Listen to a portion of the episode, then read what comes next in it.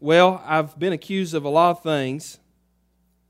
One time I was uh, accused of being a hellfire and brimstone preacher, and I guess if the shoe fits, wear it.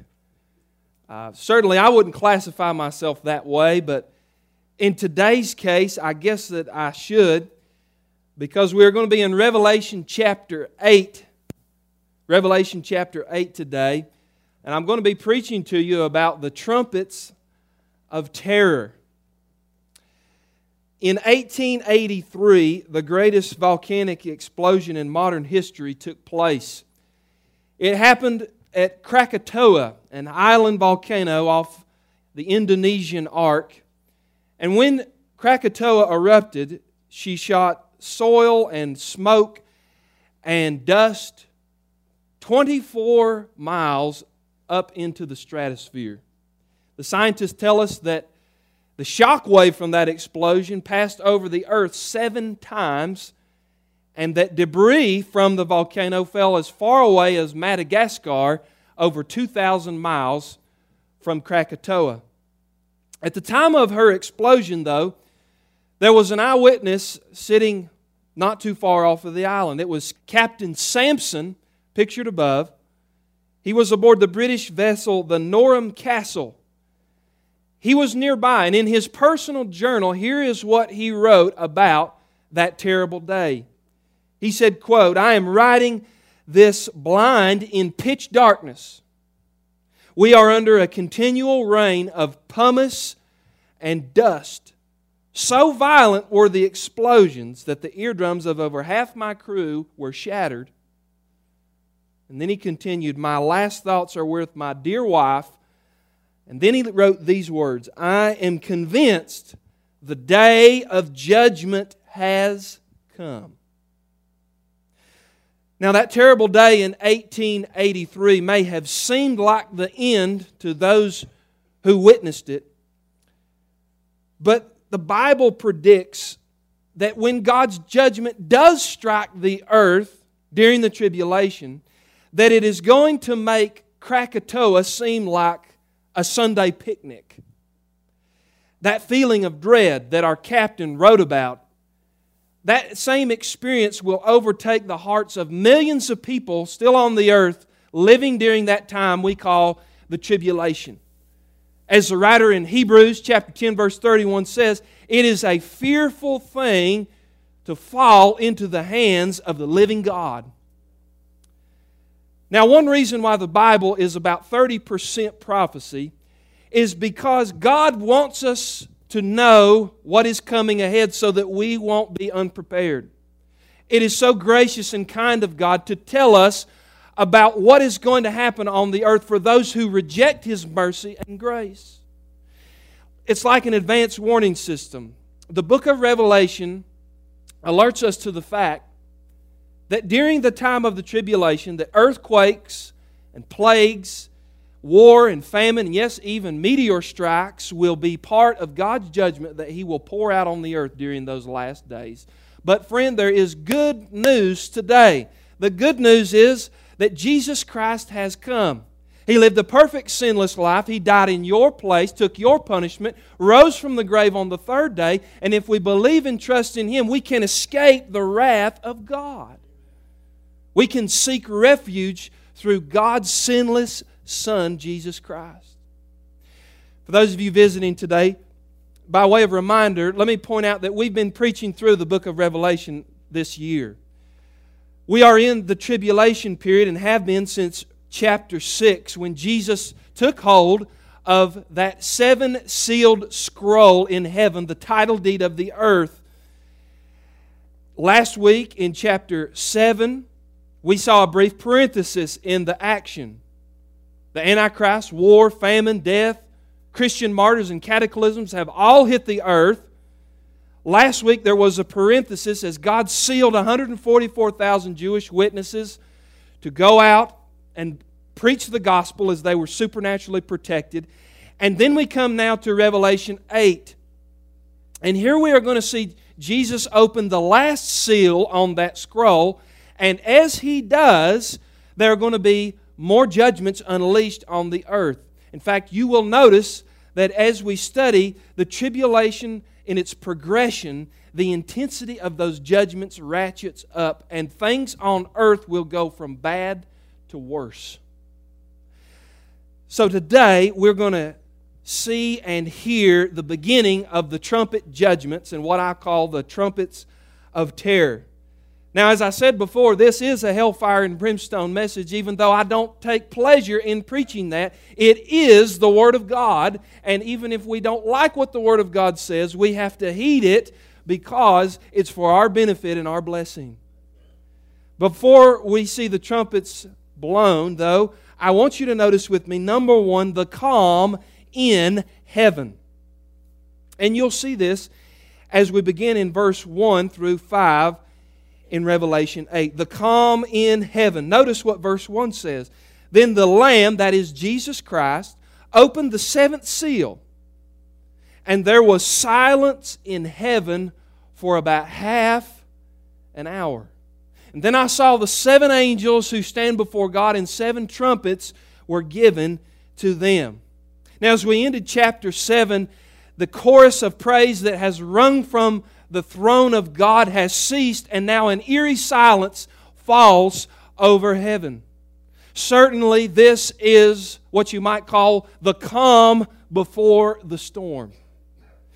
Actually, the Old Testament prophet Habakkuk, in his book, chapter 2, verse 20, alluded to this very moment when he wrote, But the Lord is in his holy temple, let all the earth keep silence before him. David Jeremiah has written a series of great books on Revelation, and in one of those commentaries, listen to what he says about heaven's silence in this moment.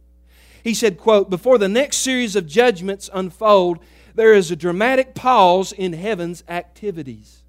How can our limited minds understand the silence of heaven? It is as if the conductor's baton is raised and the orchestra is waiting for his signal to begin the overture. It's like catching your breath before diving into a cold pool or preparing to walk on stage before a thousand people. Sometimes, he wrote, silence can be deafening. Heaven stands in solemn anticipation of the awesome events that are to come. Friend, think about it. All the praise and the accolades and the shouting of the living creatures and the angels and the church and all of that ceases in a moment there in heaven and the focus turns now to the seven angels holding those seven trumpets, and they are about to play their terrible dirge of death. This foreboding silence, though, as we read, is now followed up by the actions of a special angel. Notice he's standing at heaven's golden altar, verse 3. And another angel came and stood at the altar with a golden censer. And he was given much incense to offer with the prayers of all the saints on the golden altar before the throne. And the smoke of the incense with the prayers of the saints rose before God from the hand of the angel. And then the angel took the censer and filled it with fire from the altar and threw it on the earth. And there were peals of thunder, rumblings, flashes of lightning, and an earthquake. Now, you'll remember that in the Old Testament, one of the jobs of the priests who worked in the tabernacle was to stand before the altar outside the Holy of Holies and offer incense on it as a form of worship. But according to Psalm 141 and verse 2, those prayers were represented in the altar there as the incense wafted upward to God. Notice here that this angel possesses what is called the prayers of the saints. That's the prayers of the church, you and I. And those prayers are cast on the altar, and then fire is taken from that altar and then thrown on the earth, and then we see those devastating results. Many commentators believe that the prayers offered here by the angel are linked with the imprecatory cries of the souls who were martyred for Christ. They're under the altar in Revelation 6. We already met them. They have shed their blood, they have been martyred, and they cry out there, God, how much longer? When will you avenge our blood? And now that moment is about to happen. The angel's actions of throwing the, the prayers of the saints down to the earth reveals to you and I that God's judgment is about to fall, and the prayers of God's people for vindication and for righteousness and for justice are about to be answered. Think of it for 2,000 years, Christians have prayed. Thy kingdom come, thy will be done on earth as it is in heaven. And now the moment has come for that prayer to be fulfilled. This ought to be an encouragement to you, child of God, to keep praying when our petitions line up with God's eternal decrees. What we have hoped for, what we have longed for, will become sight and become a reality. Child of God, listen to me today. The Heavenly Father has never lost track of a single one of your prayers. He always answers in His own time and in His own way. We, we cry out when we are abused or when we're treated unfairly here on this earth, when we are persecuted, when there are acts of evil done on the earth, we pray, God, why don't you intervene? God, why don't you do something? God, make your name known, make your actions known. And friend, I'm telling you, this is the moment of all those prayers being fulfilled. We may not see God act immediately, but know this, friend God's justice delayed is not God's justice denied and the cumulative weight of the saints praying down through the centuries is going to be added to the scales of justice as God works now to right every wrong. The psalmist said it like this You capture my tears in a bottle. Earlier on, in the book of Revelation, we saw that all the prayers of the saints are, are captured in a vial and they're, they're let loose in heaven. Child of God, don't you stop praying for the kingdom of God. Don't you stop longing to see God's will be done on the earth because, friend, it's going to come to pass. The calm in heaven.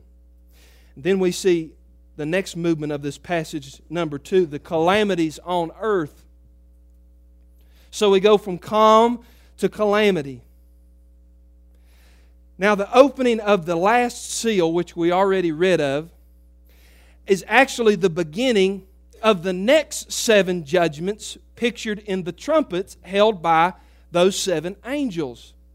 So we see that the first six have already been opened. Jesus now opens the seventh. We see silence in heaven. And when Jesus opens the seventh, underneath that is another bracket of seven more judgments called the trumpet judgment. And just like the seals, each time that an angel blows a trumpet, there's a corresponding judgment that takes place here on the earth. Now, in the Old Testament, the blowing of a trumpet was signaled to announce war. In fact, you'll remember one of the most famous battles in the Old Testament, the Battle of Jericho, was won when the people of God marched around the city, cried out, and then blew the trumpets, and the walls came down. These trumpets here play a similar role. They are actually announcing God's war machine as it's about to roll across the globe. Now, we only have time this morning in this chapter to look at the first four trumpet judgments. Now, as we study these things, you are going to see three common traits among them. The first we could say is that they are all ecological judgments. I mean by that, they directly affect the land and the sea and the fresh water and the skies.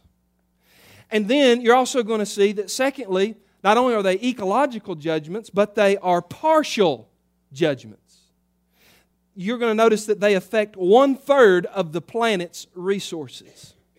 And then, third, you're also going to notice these are familiar judgments because they are very similar to the plagues that God sent upon Egypt in the book of Exodus. So let's look in verse 6 and 7, and you'll notice the first trumpet. And when that is blown, it brings a blazing storm. Verse 6 and 7. Now, the seven angels who had the seven trumpets prepared to blow them. The first blew his trumpet, and there followed hail and fire mixed with blood, and these were thrown upon the earth, and a third of the earth was burned up, and a third of the trees were burned up, and all green grass was burned up. Now, this hail and fire that comes from the sky is reminiscent of the seventh plague that God sent on the fields of Egypt in the book of Exodus, chapter 9. If you go and read the Old Testament prophet Joel, in his book, Joel 2 and verse 30, it says, And I will show wonders in the heavens and on the earth, blood and fire and columns of smoke, alluding to this very judgment. Now, wrap your mind around this for just a moment. Imagine the ecological disaster that's going to take place on the earth as hail and fire beat down upon the earth and destroy the grass and the forests the cascading effects then will hit the food supply and the farmers' fields. And you can understand very quickly that the effects of this are going to be far reaching and devastating. Dr. John MacArthur wrote about this very thing. Listen to what he said. The effects of such catastrophic fires would be widespread and devastating, including the destruction of crops, death of animals on a massive scale, loss of wood for construction, and the pollution of watersheds. The environmental evolutionary pantheism that devalues man, elevates plants and animals, and ignores the Creator will be severely judged. He said, Earth Day that year will be a dismal affair. With a scorched earth, there will be little for the environmentalists to celebrate, and worse judgments are still to fall. So, trumpet number one is a blazing storm. Trumpet number two announces the bloody seas. Notice this happening in verse 8. The second angel blew his trumpet, and something like a great mountain burning with fire was thrown into the sea. And a third of the sea became blood, and a third of the living creatures in the sea died, and a third of the ships were destroyed. Now, most scholars contend that John's flaming mountain in this passage is actually a great meteorite that is set ablaze when it enters Earth's atmosphere. And this massive rock is going to impact the ocean and cause a third of the seas to turn to blood. Now, where have you seen this before? If you know your Old Testament, you recognize it. This is an echo of the first plague that Moses performed against Egypt in Exodus chapter 7 when he turned the Nile into crimson turned it into blood. And this actually, as you read it, entails a triple judgment. A third of the sea will become blood, a third of marine life will die, and then a third of all ships on the sea will be destroyed. That, does that bring difficulty to your imagination? How can we even put that into a reference that we know of? I was reading this week about an event that happened last year. I don't know if you remember this or not. I do. But on April the 17th, 2018, NASA reported that an asteroid the size of a football field passed by our planet. There's the headline. NASA missed a huge asteroid that passed unnervingly close to Earth. Do you remember this? They said in the article that scientists noted it just 21 hours before it gave Earth a surprise flyby. It was traveling at 66,000 miles an hour. They named it asteroid GE3, and it came within 119,000 miles of Earth, about half the distance to the moon. And you hear that and you say, well, that's pretty far away, but in space terms, that's really close. That's a brush. And astronomers noted that this asteroid that passed by was 3.6 times larger than the asteroid that hit uh, Russia the, and the Siberian forest in 1908 and destroyed hundreds and thousands of acres because of the fire. They said that if this asteroid would have hit the Earth, it would have had 185 times more energy than the Hiroshima atomic bomb. Now, friend, as you read this passage, is it unnerving to you that somewhere out in space right now is an asteroid that God has set to strike the earth during the tribulation. In fact, it's on its way right now, on a collision course with planet Earth. John MacArthur wrote more about this. In his commentary, he said, The impact will generate unimaginably huge tsunamis or tidal waves across the earth. Those giant waves will destroy thousands of vessels on the world's oceans, capsizing huge ocean going cargo ships and completely swamping ports. The resulting disruption of commerce and transportation will cause ecological and economic chaos of unprecedented proportions. Can you imagine the fear and panic that's going to come over the human race when the sea turns to blood? How do you think that's going to smell when a third of all marine life, rotting fish, float to the surface? You won't be able to stand life here on the earth by the time the second trumpet is blown. The bloody sea, the blazing storm. But then I also want you to see the third trumpet brings about the bitter star. The bitter star, read with me in verse 10. The angel blew his trumpet, and a great star fell from heaven, blazing like a torch, and it fell on a third of the rivers and on the springs of water. And the name of the star is Wormwood. And a third of the waters became wormwood, and many people died from the water because it had been made bitter. Every time I read this passage, I think about that verse in Psalm 147. And I believe in verse 4. Do you know what the Bible says there about God? That He determines the number of the stars and He calls them all by name. I can't help but think as I study this passage that somewhere out in our vast universe is a rock called wormwood. It's been selected by God for this purpose right here. Now, that name, wormwood, it's actually derived from a shrub that grows in the Middle East. And it has a root that secretes a, a green oil. Distillers actually have found a way to turn the oil of that plant into a liquor. It's called absinthe. And in the original language, that name, wormwood, it, it means bitterness or toxic or undrinkable. And apparently, what we can tell from the text is that wormwood is a comet that, or a meteor that, when it enters Earth's atmosphere, it breaks up into chunks and it rains down on the fresh bodies of water and it poisons them. Imagine all of Earth's rivers and the creeks and the streams and the lakes turning into cesspools, so toxic, more toxic than a Calcutta gutter. Many of you remember the blizzard of 93, don't you? Or maybe you remember one of the hurricanes that kind of blew through here and it knocked your power out. I remember when the blizzard of 93 happened, we were without power for three or four days. And because we had a well, that meant that we didn't have water. I can remember Dad setting up the camp stove in the kitchen, and we'd go out and shovel that snow and bring it in in buckets, and we, we boiled it, and we used that for cooking and for whatever else we had to do. And you think about the hardship of that, and yet during the tribulation period, when a third of all the fresh water is undrinkable, people won't even be able to do that. And yet there'll be some who are so thirsty and so dehydrated, they'll have no choice but to drink the toxic water, and the Bible says many will die. But, friend, it gets worse. Listen to the fourth trumpet judgment the blackened sky the bitter star and the bloody sea and the blazing storm.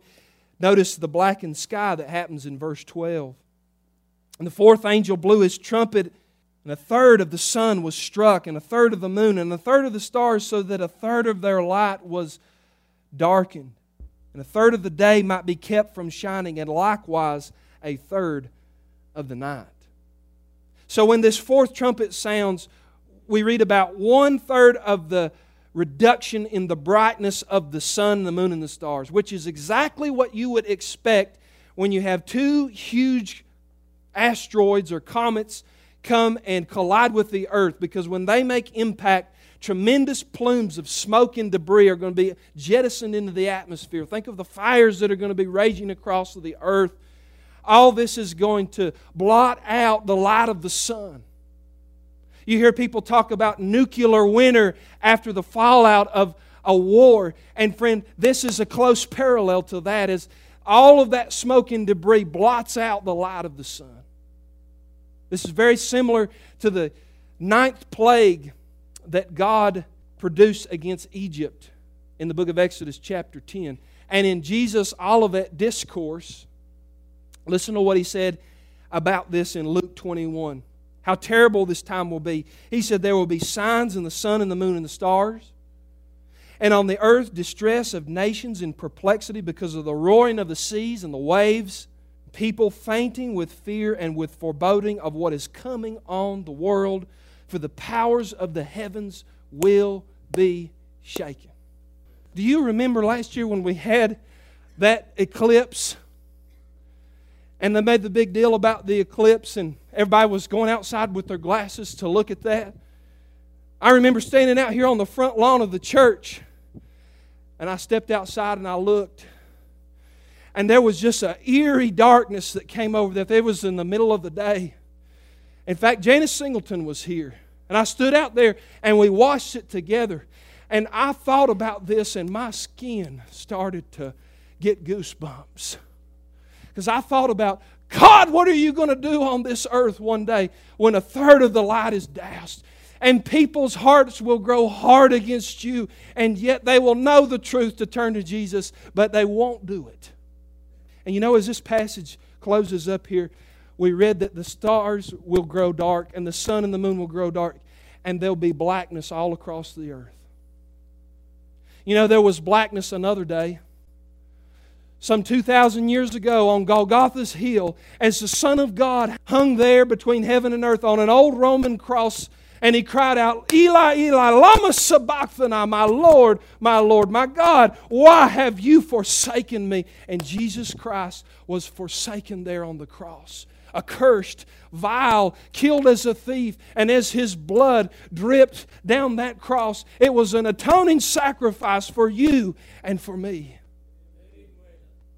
And the skies were darkened because the Son of God was giving his very life so that you and I wouldn't have to face the justice of God. Why wouldn't you want Jesus? If you don't know Him today, what are you holding out on? What are you waiting for? You know what's interesting about this?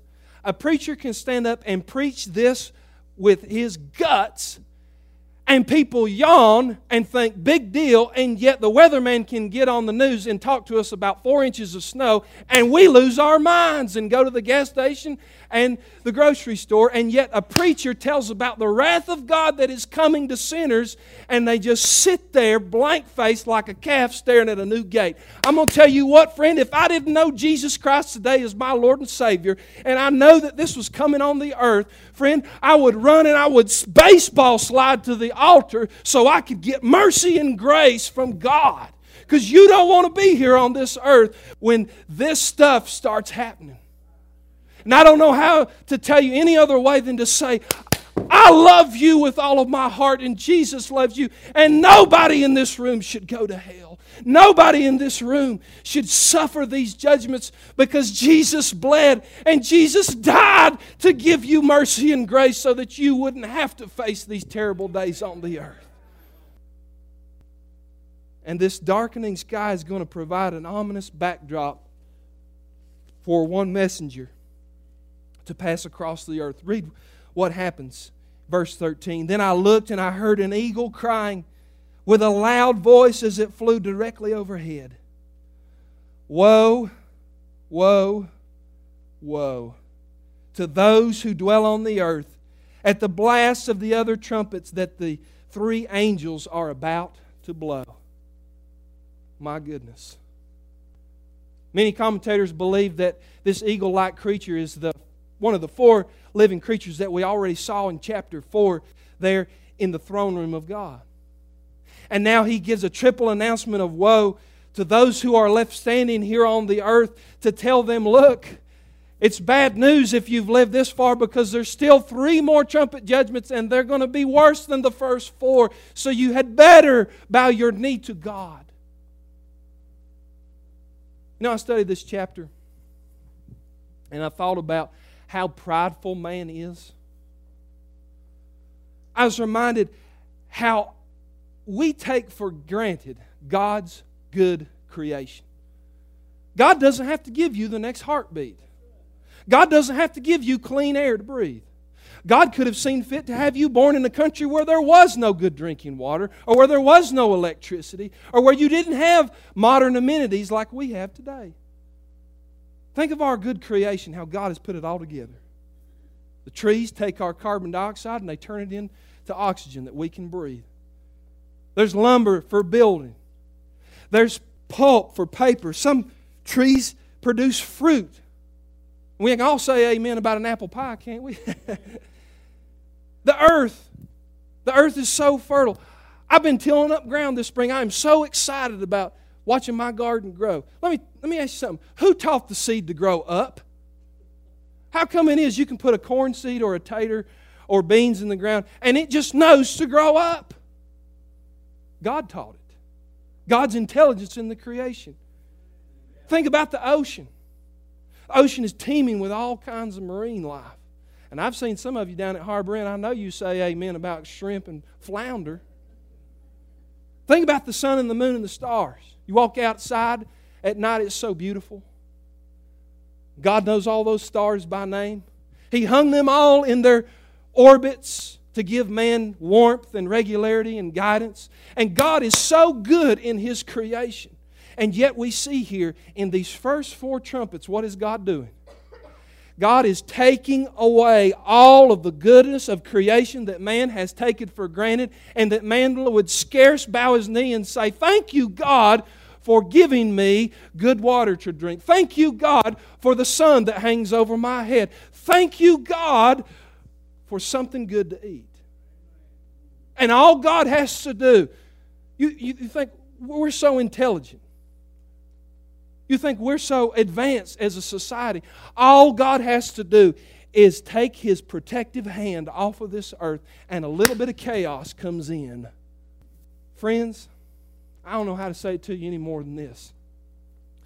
You do not want to be left behind on this earth when this stuff starts to happen. You want to be watching it from the mezzanine in heaven with Christ and His church. You may not live to see these days, but if you do and you have rejected Christ, oh, friend, the only thing to do is to say what the angel said here Woe, woe, woe on the inhabitants of the earth. So, what's the application of this? There's two of them. Number one, the fear of God. You ought to fear the holiness and the wrath of this mighty God, who one day is going to say, It's enough. I've had enough of sin. I've had enough of Satan. I've had enough of man clenching his fist at me. It's time to take back the earth, for it is mine. And we ought to fear this holy and righteous God, this just judge who's going to bring judgment against a world who hates him. You say, well, that's not fair. I'll tell you what's not fair grace isn't fair, the cross isn't fair. Jesus Christ dying for you and me. That's not fair. But that's God's salvation plan. And if you embrace Him, if you accept Him, if you repent of your sin, you can be washed and made clean. You can be made righteous today. You can have your sin record thrown out. You can be given the holiness and the goodness of Jesus Christ. And friend, you can sing a new song today redeemed, redeemed by the blood of the Lamb. That's not fair. But grace ain't fair. Because that's what, when you don't get what you deserve and you do get what you could never earn and don't deserve. I don't deserve heaven, and neither do you. But Jesus says it can happen. And there's a second application as I close. And this is for the redeemed. If you know Jesus as your Lord and Savior, when you read a passage like this, you know what it ought to do?